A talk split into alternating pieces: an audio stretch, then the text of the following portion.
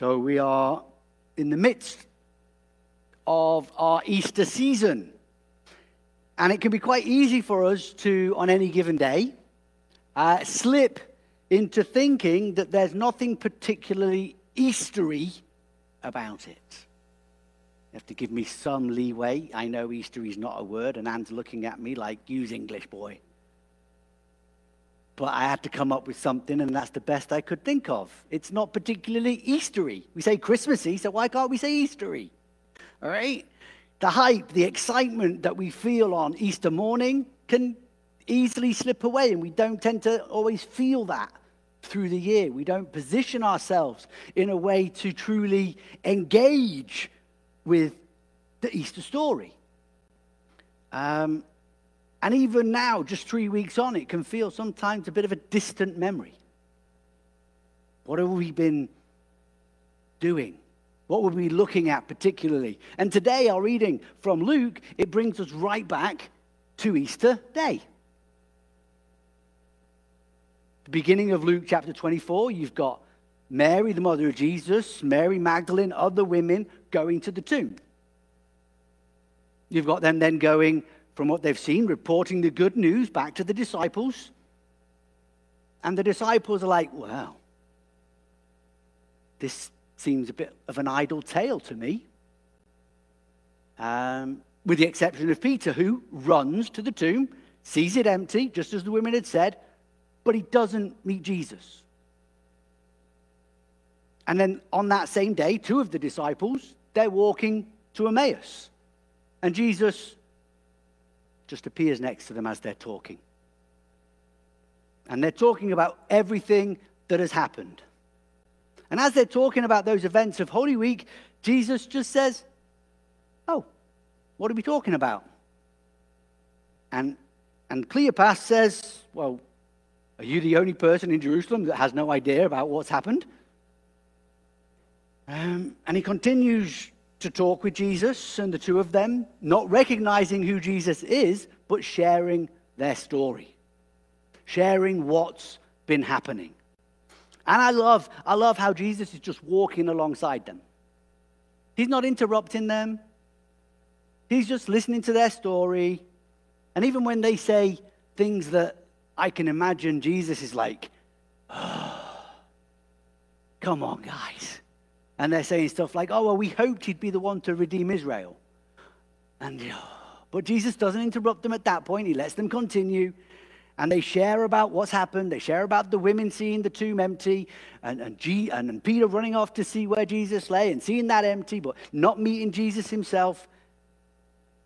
And at that point, Jesus says, Now I'm going to have to speak. And he says, How foolish you are. Says, how, how slow of heart to believe all that the prophets have declared. Was it not necessary for the Messiah to go through this stuff, to suffer, so that he then may enter into his glory? And Jesus goes on and he unpacks uh, scripture. And he talks all the way back to Moses and then prophets since Moses. And he's saying, it's all pointing to me. It's all pointing to Jesus, to the Messiah. Come on, guys, you've got to get this. And as I said last week, there's this, this tension between us wanting to see in order to believe and actually then actually stepping into faith, where we don't have to physically see something to believe in it. And when we talk about having faith in things, we sometimes find it a lot easier than having faith in God. And the thing that comes to my mind straight away is gravity. Can we see gravity? No. How do we know gravity is there?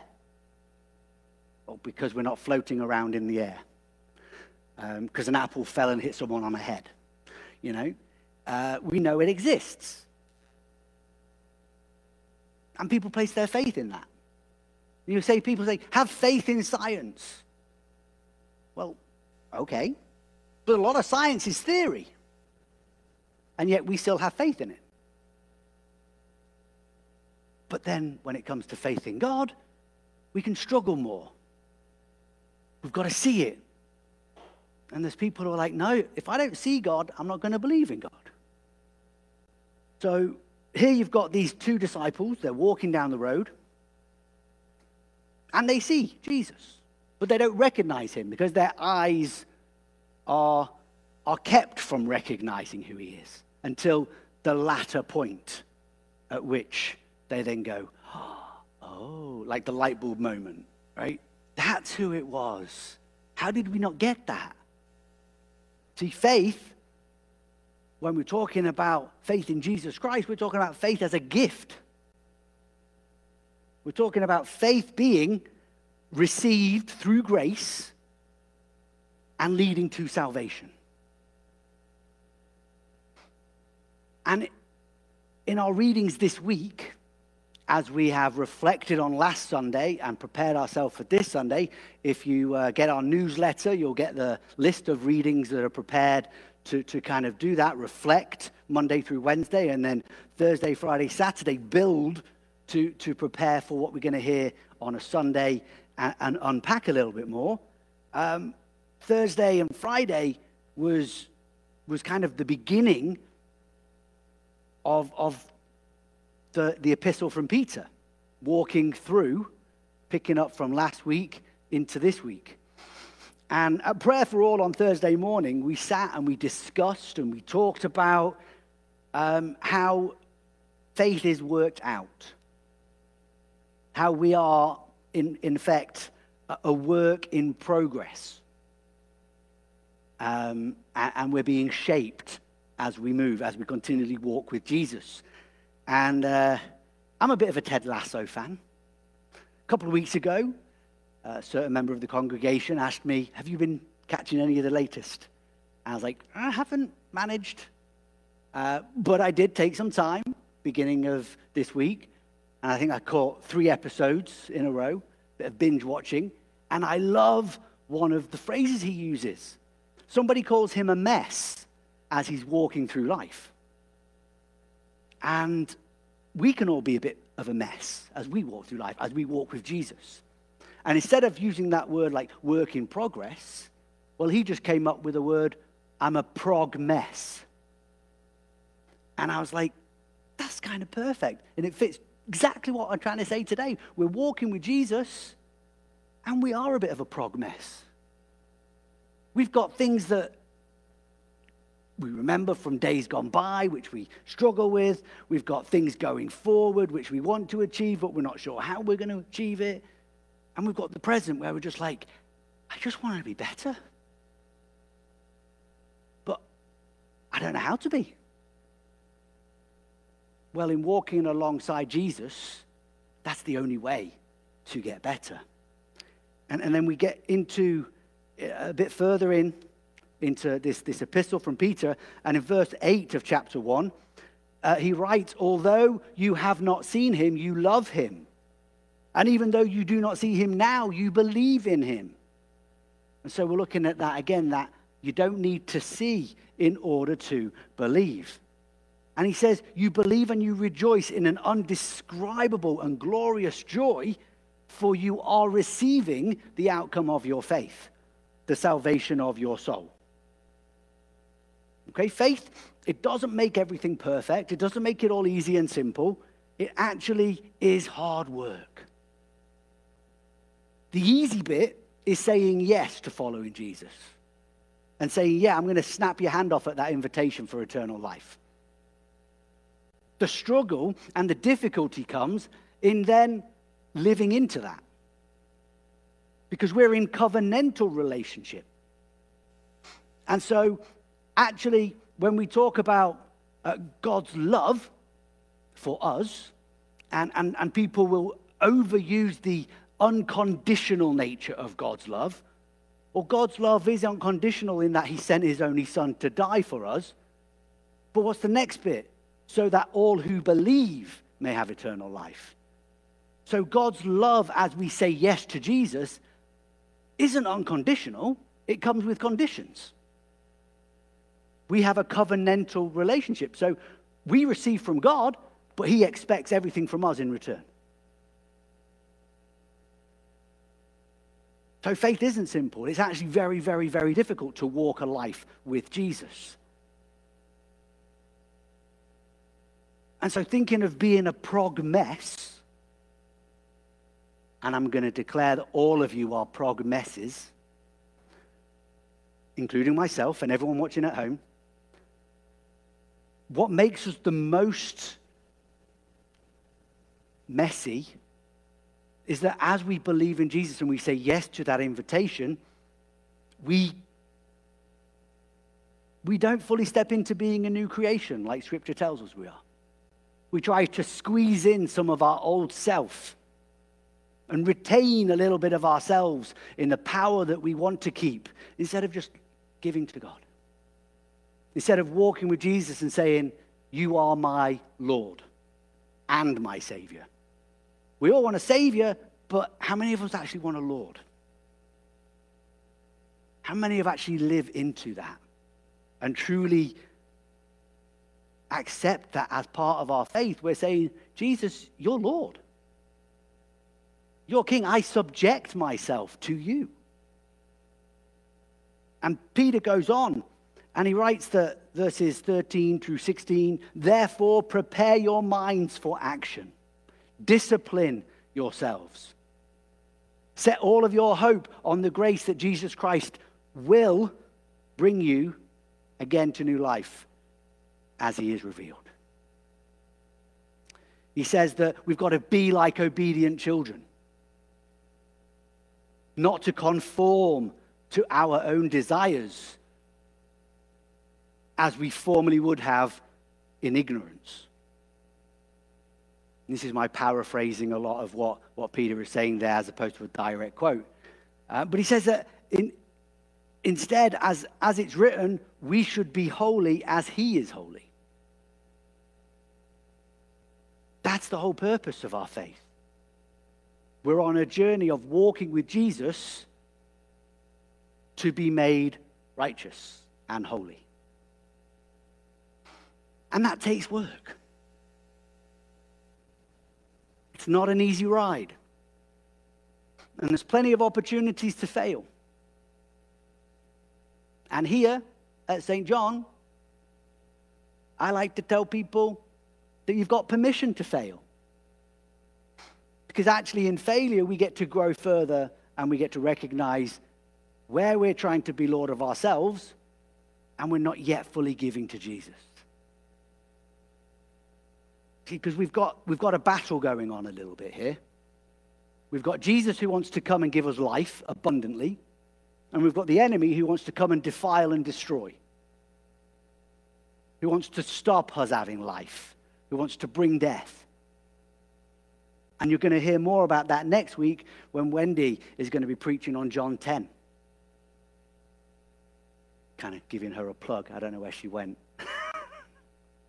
but it's going to be looking at that kind of thing. So I don't want to ruin it too much for, for what she might already have planned for that. But as we walk by faith and we walk with Jesus by our side, we've got to be not so much concentrating on the things that have happened before. Um, to take another analogy, as Paul writes in, the Corinthians letter to the Corinthians, is run a race. Right? Faith is like running a race, persevering, having our eyes on the prize, the goal line, trying to get to the end. Well, as I was reflecting on that letter today, I thought, okay, if life really was a race, what kind of race would it be? And it'd probably be 110 meter hurdles in my mind. Yeah? And I don't know if you ever tried to run a hurdle race. I was made to at school. And if you hit a hurdle, it jolly well hurts. Especially if you don't quite get that, that, that leg raised in the right way and your knee clambers into that metal. You can, can have a lasting, lasting, lifelong injury from doing those things. Um, I still curse my teachers for making me do it. Um, but if faith is like running a 110 meter hurdle race, then actually Let's think about that. If you're running a race and you're jumping those hurdles, if you hit one, what do you do? Well, you carry on running. You go to the next one. You don't stop, reset the hurdle, take a few steps back, and then try to jump it again and carry on. Because that would be a stupid thing to do. I can't think of a better word to say other than a stupid thing to do. And as we're running with Jesus, as we're walking this life of faith, we need to keep our eyes on the finish line. So if you've hit a hurdle and you're struggling and you've hurt yourself, then keep going. Don't concentrate on that that just happened because you can't change it. You can give it to God, you can enter into a life of repentance and stepping into belief as you continue in that race, keeping your eyes fixed on the prize at the end, which is Jesus. Now, if we were all to line up and have a race, you might be thinking, well, who's going to win?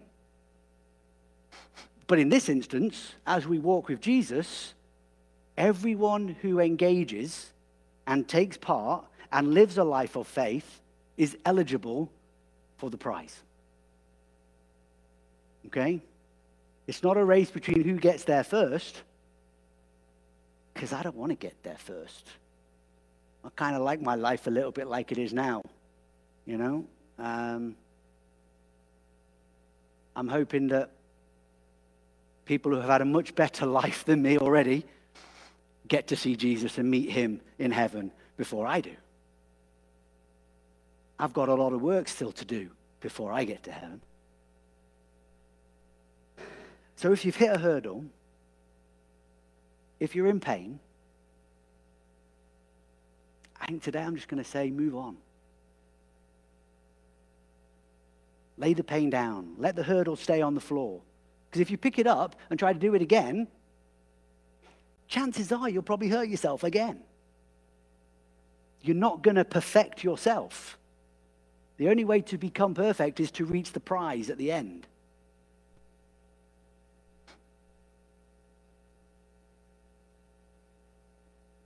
And it matters not if we hit a hurdle, but how we respond to hitting that hurdle.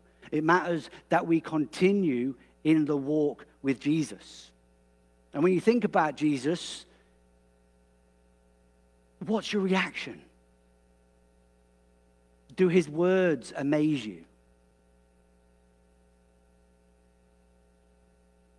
Do the works that you read about and see even today as we witness miracles, do his works astound you? And do the ways that he lives and he asks us to come in and live, does that attract you? See, the end of 1 Peter chapter 1, it tells us now that you have purified your souls by your obedience to the truth so that you have genuine mutual affection, love one another deeply from the heart, you have been born anew. Not of perishable, but imperishable seed uh, through the living and enduring Word of God. See, we don't need to do anything to be saved because faith brings salvation through the gift of grace. But as we say yes to Jesus and we enter into a life of, a life of faith, we need to be trekking with Jesus, talking with Jesus, and being transformed by Jesus. Because our souls are purified by our obedience to the truth. Salvation comes through faith. And the same way that faith needs to be worked on, and we're told in the beginning of that part of, of Peter's epistle that salvation is being received. It's not being received, it's being received. We are working on it. Is it possible for us to walk away from salvation? Sadly, yes. We can choose to do that because God has given us the free will to do that but we can continually press forward, press on, go to the goal, head toward the prize. And as we do that, we've got to live a life which resembles our decision to do that. All people who are being saved, who are working towards that end goal, have had the Spirit deposited into their life.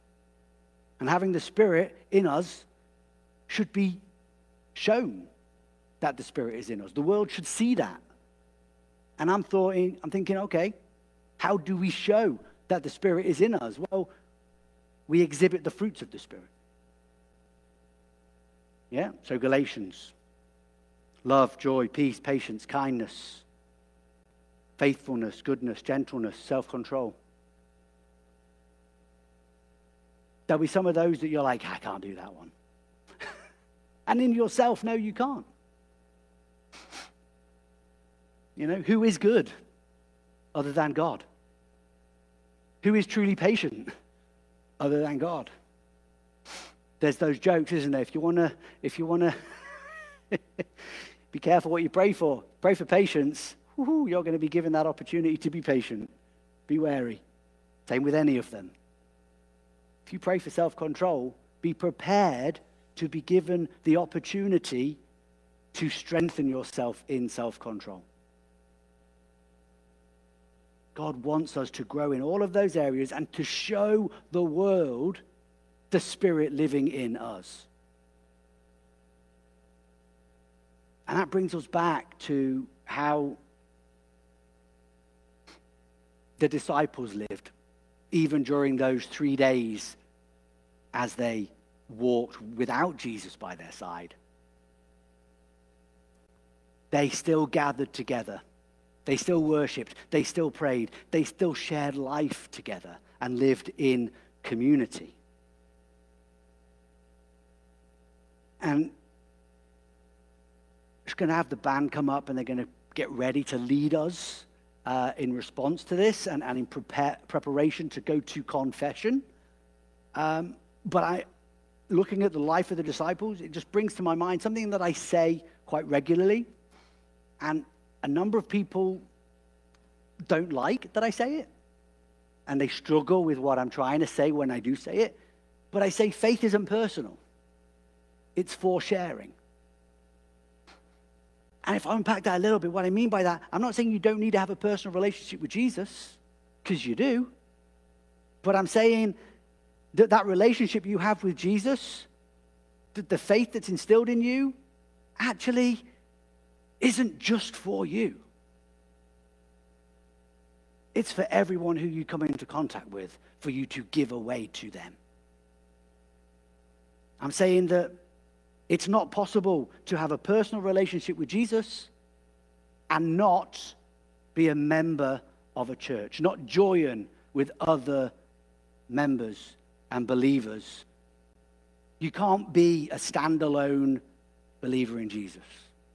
You're called to be part of the body of Christ. And one of my favorite pieces of liturgy that sadly we don't say much in the Lutheran Church the Anglicans got it good. They say we are one body because we all share in one bread. And as we come to communion and we break bread and we share in the body of Christ as he is broken for us, we are one body because we are all connected to Jesus.